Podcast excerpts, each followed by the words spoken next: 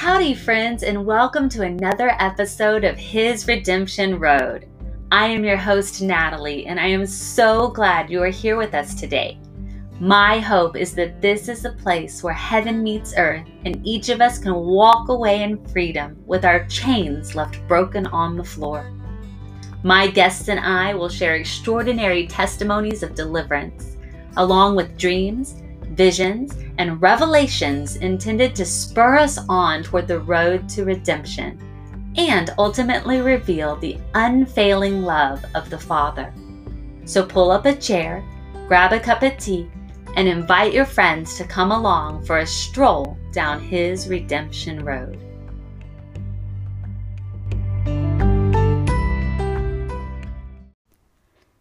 Howdy, friends. Today we are going to talk about the prayer in the garden. So, most of us around the world just completed celebrating a holiday that is commonly known as Easter, and many Christians call it Resurrection Sunday. Uh, that's personally what I like to call it because he's alive. Yay! And this particular passage of scripture about Jesus praying in the garden prior to going to the cross has been rolling around in my heart and mind for weeks. If I had had my ducks in a row and had been really organized, I should have done this episode prior to Resurrection Sunday. I did not, so here we are today because my spirit simply will not allow me to let this go. The reason this is so important is because I have heard this teaching taught from various platforms and it never seems to encompass the fullness of what the Lord intends for us to realize in this scripture. So, um, this is the scripture where Jesus commonly says, My Father, if this cup um, could could not pass away from me unless, unless I drink it, then your will be done. Or, my Father, if it is possible, let this cup pass from me. Nevertheless, not as I will, but as you will. And I commonly hear that taught as Jesus asking to not go to the cross. And that is incorrect. That is not what he's saying. We're going to read this together today so that you and I can have the fullness of understanding of what this scripture says and why it's important. So here we go. We are in Matthew 26, starting in verse 36 the prayer in the garden. Then Jesus came with them to a place called Gethsemane and said to the disciples, Sit here while I go and pray over there. And he took with him Peter and the two sons of Zebedee, and he began to be sorrowful and deeply distressed. Okay, so he brings the disciples, he has them sit down, he brings three of them over with him, and he begins to be sorrowful and deeply distressed. That is very key here. Um, and he's not sorrowful and deeply distressed about going to the cross.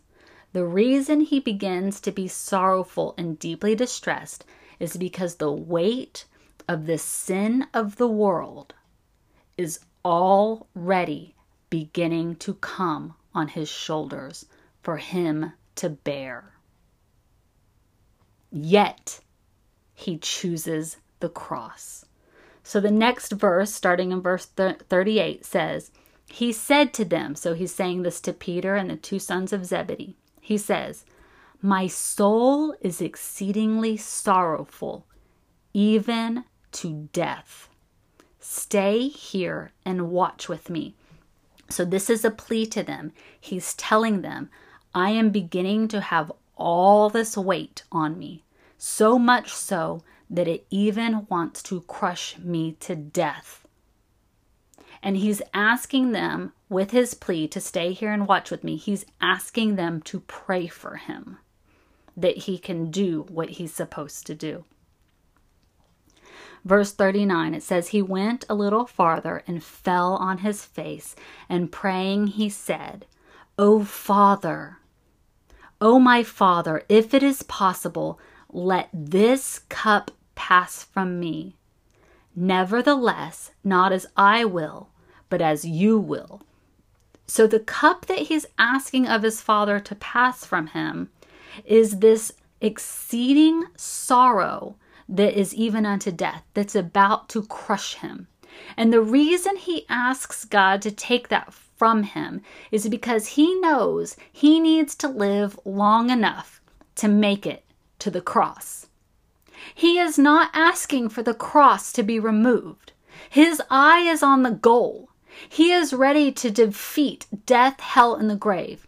He is ready to conquer sin once and for all for your behalf and mine. And because he's already starting to bear the weight of sin, that this sorrow is so heavy that it is about to crush him even unto death. So he says to his father, Father, if it is possible, let this cup right now, this I'm about to die, pass from me so I can make it to the cross.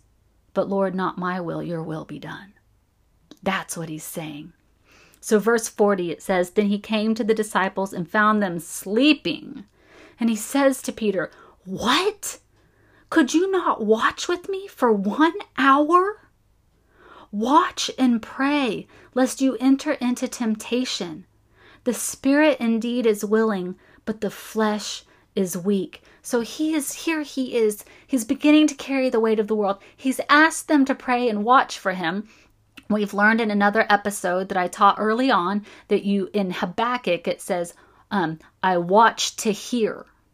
I look to hear. I watch to hear. That is vision from God. That is heavenly vision. So he asks them to watch with him. That means he expects them to hear from God and pray in the spirit for him. That he do God's will. Okay? So then in verse 42, again, a second time, he went away and prayed, saying, O my Father, if this cup cannot pass away from me unless I drink it, your will be done. Because here he is, I mean, we know in other passages of the Bible that he is sweating blood here. That's how heavy this is. He's sweating blood. He's asking for that weight to pass a little bit, just enough, so that He can make it to the cross for us. That's how much He loves us. And He came and found them asleep again. Verse 43 For their eyes were heavy. So He left them, went away again, and prayed a third time, saying the same words. Then he came to his disciples and said to them, Are you still sleeping and resting? Behold, the hour is at hand, and the Son of Man is being betrayed into the hands of sinners. Rise, let us be going. See, my betrayer is at hand. So, the importance of this garden scene where Jesus is sweating blood, where he asks his disciples to watch and pray, when he's beseeching his Father three separate times to let this cup of exceeding sorrow even unto, unto death to pass from him. This is important because he could have easily forgone the cross, laid down in the garden, and died. And where would we be? But he was willing to endure, to go to the end. He had his eyes on the goal. And the third time, when he asks God, we see that he's able to walk better. He says, Rise, let us be going. See, my betrayer is at hand. So he's ready. He squares his shoulders to face his betrayer, to then go and do the work that was set before him. Hallelujah. So, this garden scene is important because he was not asking for the cross to be removed from him. He was always going to do that for you and for me. He was actually asking to make it to the cross for you and for me. Dear Heavenly Father, I thank you so much that you chose to make it to the cross for each and every one of us, to make a show of the enemy to defeat sin, death, hell, and the grave, to give us an option to be in your family forever. to make us victors and overcomers. I thank you, Jesus, that you did the work, the perfect work, and you fulfilled every prophecy of the Old Testament in the work that you've done that was applied, that was for this particular thing. Lord, I pray that you would prick the heart of every listener, that if they do not know you today, that they would call on the Lord, name of the Lord Jesus Christ, who is God, who died for the sin of the world and rose again and is today seated at the right hand of the Father, to be their Lord and Savior, that they would give up sin and accept life. And I pray for every Christian that has been living a carnal Christian life, living like the world, that they would see the work you did and what you endured, that you were willing to go for us to defeat these things so that we do not have to live by the world, but that we get to be free from the world. Your word says that it is for freedom that you set us free. It is for freedom that you set us free, not for sin, not for unholiness, but for freedom. We no longer have to be bound and in bondage to sin. So, whatever it is that you have today that needs to be set at the foot of the cross, open your hands now and lay those down to Jesus and let Him take those things and separate them from you so that they are no longer yours to carry or to think about or to worry about. Hallelujah. We praise you, Jesus, for you are the Lord Most High. In Jesus' name, amen.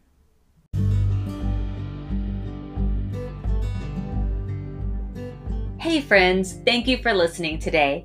If you enjoyed this episode, I would be grateful if you could share it with a friend and leave a review wherever you listen to your podcasts. Your encouragement will be helpful in leading others to find us. You can stay connected with me on Facebook or Instagram at His Redemption Road. Also, if you haven't read my memoir, Healing Wings by Natalie Sherwood, you can pick it up on Amazon today. Have an amazing week in the Lord and be blessed everywhere you go.